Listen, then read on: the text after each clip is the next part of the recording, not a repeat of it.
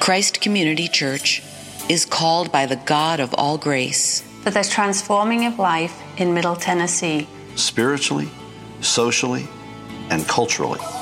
Through the power of the gospel. From Franklin to the nations of the world. All for the glory of God. For more information, visit christcommunity.org. Good morning, church.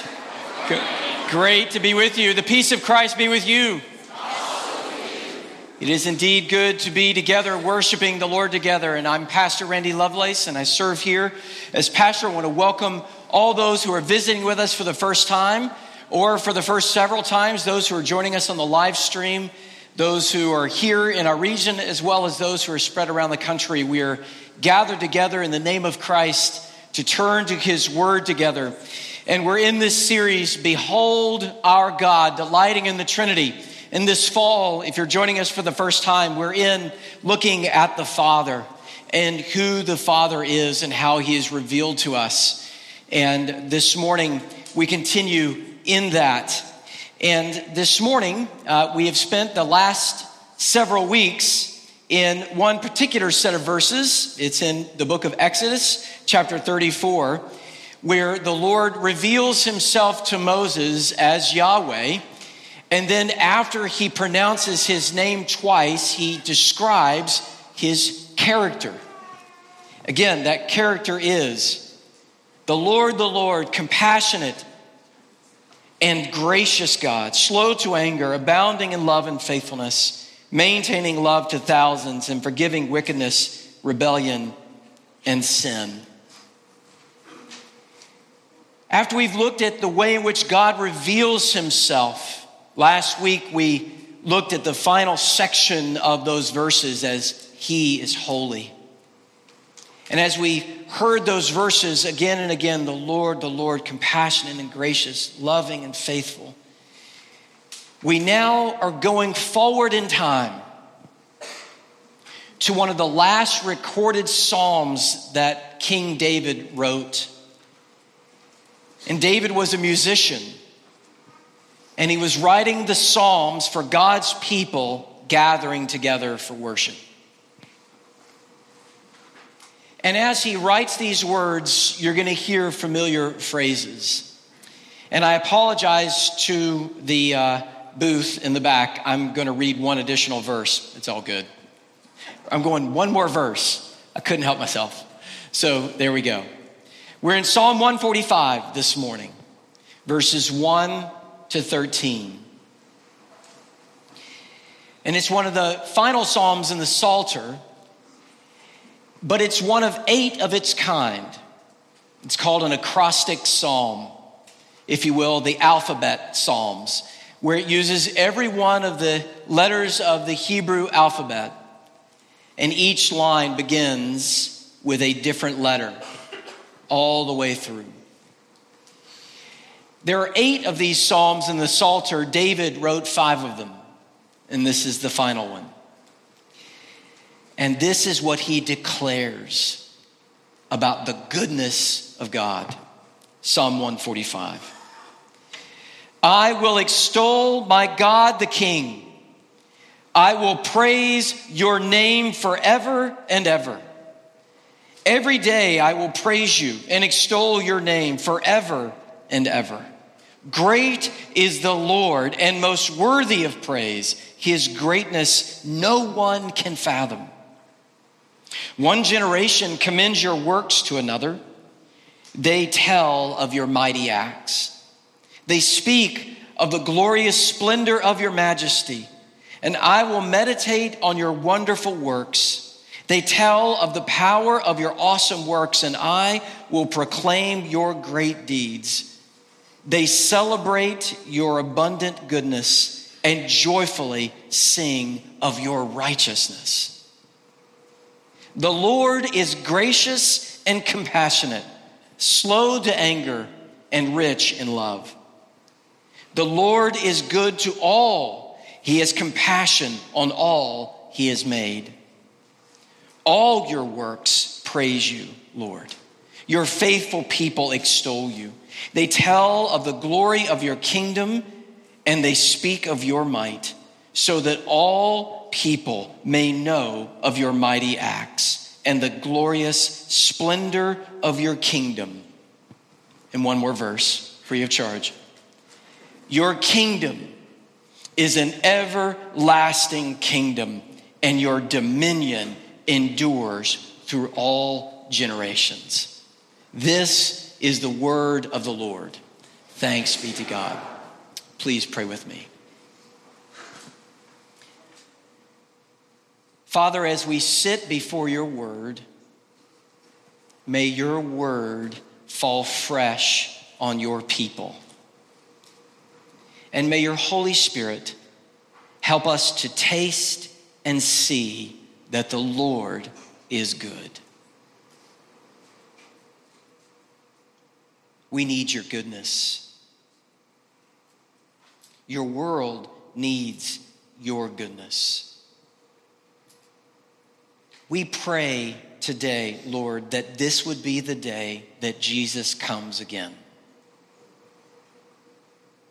But if it is not, may your goodness go from one generation to the next. Help the teacher. In Jesus' name, amen. In perhaps one of the most famous sections of C.S. Lewis's novel, The Lion, the Witch, and the Wardrobe, we have their learning of who Aslan, this king, was to be.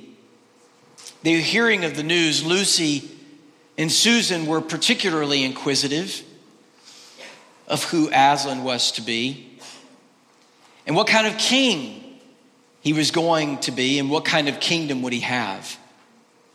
So Lucy and Susan start asking questions, but it's Lucy's question that has always lingered in my mind. So while visiting with Mr. and Mrs. Beaver, Lucy can't help herself. And she asks, Okay, is he a man?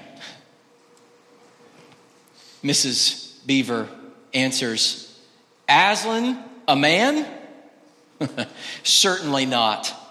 I tell you, he is the king of the wood and the son of the great emperor beyond the sea. Don't you know who the king of beasts is? Aslan is a lion, the lion, the great lion. Ooh, said Susan. I thought he was a man. Is he quite safe? I shall be rather nervous about meeting a lion. That you will, dearie, and make no mistake, said Mrs. Beaver. If there's anyone who can appear before Aslan without their knees knocking, they're either braver than most or else just silly. Then he isn't safe? asked Lucy. Safe, said Mr. Beaver. Don't you hear what Mrs. Beaver tells you? Who ever said anything about safe? Course, he isn't safe, but he's good. He's the king.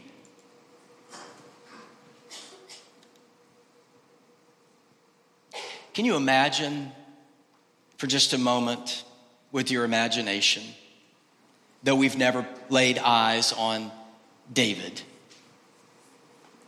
But David had already written many Psalms by this point. He's clearly a musician, a creative, an artist, loves words and letters. But we learn of a familiar refrain in this psalm I meditate on your word in the night, to paraphrase. This is a musician and an artist thinking about the goodness of God and setting it to verse. But this is David. And the last time we heard these words, the Lord is compassionate and gracious, slow to anger and abounding in loving kindness, it's on the lips of conversation between God and Moses. But between that moment in Exodus 34 and the writing of this psalm, there's a whole lot of life. And there's a whole lot of life and drama and narrative to write songs about. And in David's life, particularly. If you know anything about David's life, and if you don't, go read 1st and 2nd Samuel. It won't take you long. And it is an adult story. It gets real very quickly. David was nobody in his family, and yet God said, I want him. David would be announced to be the king to reign, and that made King Saul shake in his boots. And he tried to take David's life. David would escape. David would have success. David would become king. David would sin. David would be restored. He would be forgiven. Yet the sword would not depart David's house, the Lord, while forgiving him, also allowed him to experience the consequences of his sin.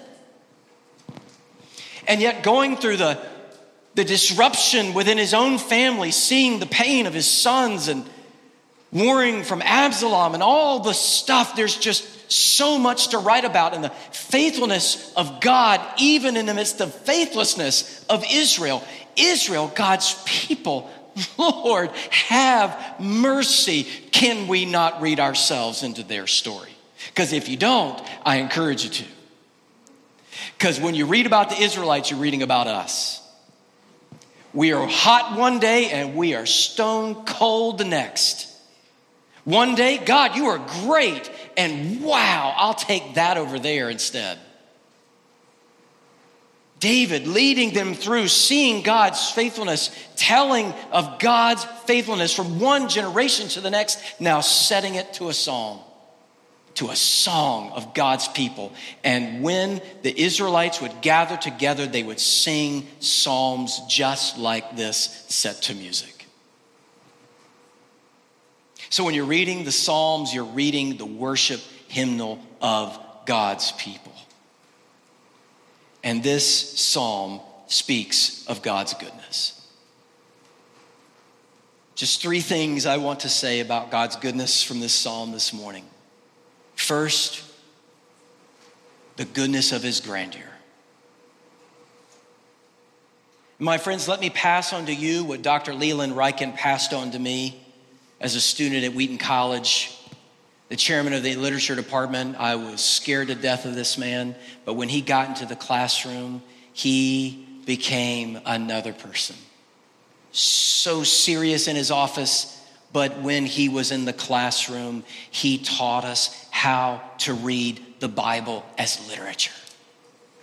So I want you to take off all the little mechanic things you've learned about Bible studies and open up these minds, open up the Holy Spirit to ask the Spirit to show you things in the Word, to stretch your mind, use your imagination because God means to use it to drive you to Him because He wants you to see the goodness of His grandeur. Because David starts with the grand stuff. Not the rock, not the foundation, not the fortress, not the refuge. Listen to what he says. He says, I will exalt you, my God, the King. This is the King saying, You're the King. I'm just an underservant. And he says, I will praise your name forever and ever, and every day I will praise and extol your name forever and ever. Great is the Lord and most worthy of praise. His greatness no one can fathom. I would suggest that the psalmist David is singing about the grandeur of God's goodness in creation. Forget about the mechanics of how God created all things from the space in the space of six days and from nothing by the word of his power. Forget about the mechanics. Go back and read Genesis 1 and 2. It's Hebrew poetry anyway. Read it and can you not see the grandeur of God's goodness in all that He has made? Because God says it so. At the end of each day, God said, and it was, say with me, good. If you've never read it, go back and read it. And when you read it, you get to the point after God has created the heavens and the earth, the universe and the skies, the sea and the land, and all of the amazing technicolor beauty of the creatures that God actually cares about and he calls it good, then he makes you and me and he says, Very good. He extols the goodness of God because our God in his goodness is grand. So, as we were sitting beneath the trees last night at a fundraiser event, Guitars and Gumbo, over at the Florian's house, we were sitting there watching musicians, and they, they, were, they were great. It was wonderful. But you know what was really great? Is that the leaves above my head were waving in the wind, and they were clapping. And they were clapping before we got there, and they were clapping after we got there. They were clapping before we were alive. They're going to be clapping after we're alive because our God has baked goodness in the world. Do we see it? And he is good in his grandeur. Ladies and gentlemen, may we not be so apathetic being held up in buildings and these great lights and it's wonderful and our voices are beautiful. Oh, worship team, thank you, so beautiful. But oh my goodness, they pale in comparison to the glory of God's goodness in creation. Our God is good. And we learn in Jonah, by the way, after Jonah's so ticked off that God is compassionate and gracious, slow to anger, and abounding in love and faithfulness. And he hangs out under a tree and then it goes away and he's all angry at God. And he says, God, you angry? And Jonah says, Yeah, I'm angry at you because you're faithful and compassionate and gracious. God says, Yes, I'm right. And you're crying over a bush. Did you create it? Uh uh-uh. uh and you think I shouldn't care about the 120,000 living in Nineveh and all the animals that live there? Our God is good in all of his grandeur, and he has called it good, and he calls you and me very good. His goodness is grand, and the psalmist sings of it. And from one generation to the next, we need to go out and we just need to do a walk around the property here after service. And we need to point out to the next generation and to ourselves, the generation in front of us, look around, see, and listen. Our God is good. And his mighty acts, his mighty acts were before us, are with us, and will be after us. And he says in verse 5 they speak of the glorious splendor of your majesty and I will meditate on your wonderful works. I will tell the power of your awesome works. I will proclaim your great deeds. They celebrate your abundant goodness and joyfully sing of your righteousness. God's righteousness, his justice, is even seen how God redeems and rescues a people for himself. And he does so by his redeeming and righteous hand. Not because they had anything in them that was admirable or strong or beautiful, but because God is good. His goodness is grand. Secondly, the goodness of his compassion.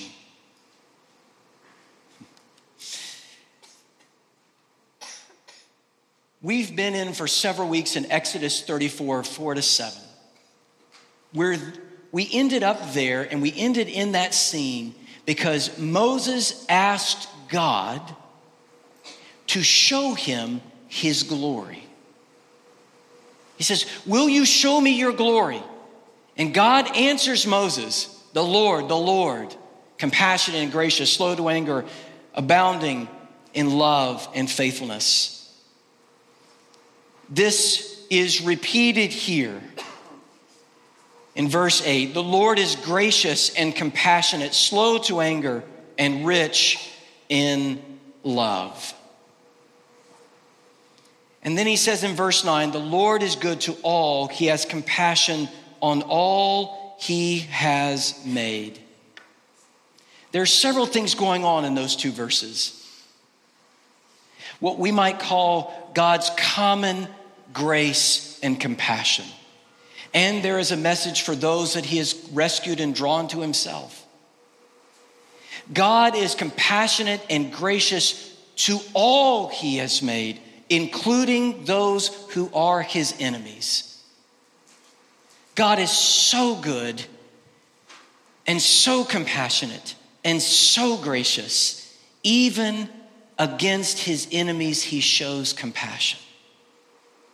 And he even allows those who reject him to experience the beauty and goodness of the world in which he has given them. We sang of the reckless love of God. That's what we mean by reckless. To human perspective, that's reckless. We barely meet eye to eye with those that we are enemies with, much less shower them with compassion and mercy. God is compassionate, not to some, but to all he has made. Thanks be to God. But more than that, it says that the Lord is gracious and compassionate, slow to anger, rich in love. We looked at last week the holiness of God. He does judge sin, yet surrounding the call to his holiness is the invitation of his compassion. Because he is compassionate and slow to anger. And all who hear that invitation, all who stumble, who crawl, all those who are scared to say, Yes, help me, his message is forgiveness and mercy and rescue. The goodness of his compassion means he hears your voice and your cry to him. It's not about our righteousness, it's not about our ability, it's not about our intelligence or our background. Let me say this about a friend who I'm getting to know. He saw me recently uh, as I had my bicycle on the back of my car, and he was stopping me. He's like, Hey, if you were in Sunday school, you already heard this story. So he saw me and he, he, I rolled down the window, he waved, and he's like, Hey, we've got to go riding our mountain bikes. I was like, Yes, I'm borrowing this one, but yes, that would be great. He goes, Hey, are you available on Sunday morning? I was like, Oh, I'm busy most Sunday mornings. And he's like, oh man, I always forget that, right? And I was like, that's all right, man. And then he says, he says, you know, I, I, I got to get back to church. And I said, you know what, man, I'm not taking names and neither is God. It's okay, but you're welcome anytime. And then he said, yeah, I just need to get my life back in Aha, thank you. I know some peeps. You, you see where I'm going. God is compassionate even to all of our disorder. And communion, this bread and this juice and wine, is so good when we finally stop and realize it ain't about us. If your life is not in order, welcome to the compassionate and gracious God. You are very good. Come and see that the Lord is good. If you don't know the Lord, today is the day of His mercy and grace. It ain't about being a church people, it's not about being in the religious South ain't about being a Jesus person or listening to Christian music. You don't have to do any of that stuff. But you do need to know that there is a Savior who welcomes you, who says, Come unto me. and he is compassionate. He is not safe, though. He will remake you just like he did David's life, and he'll remake you inside out. He is not safe, but he is good.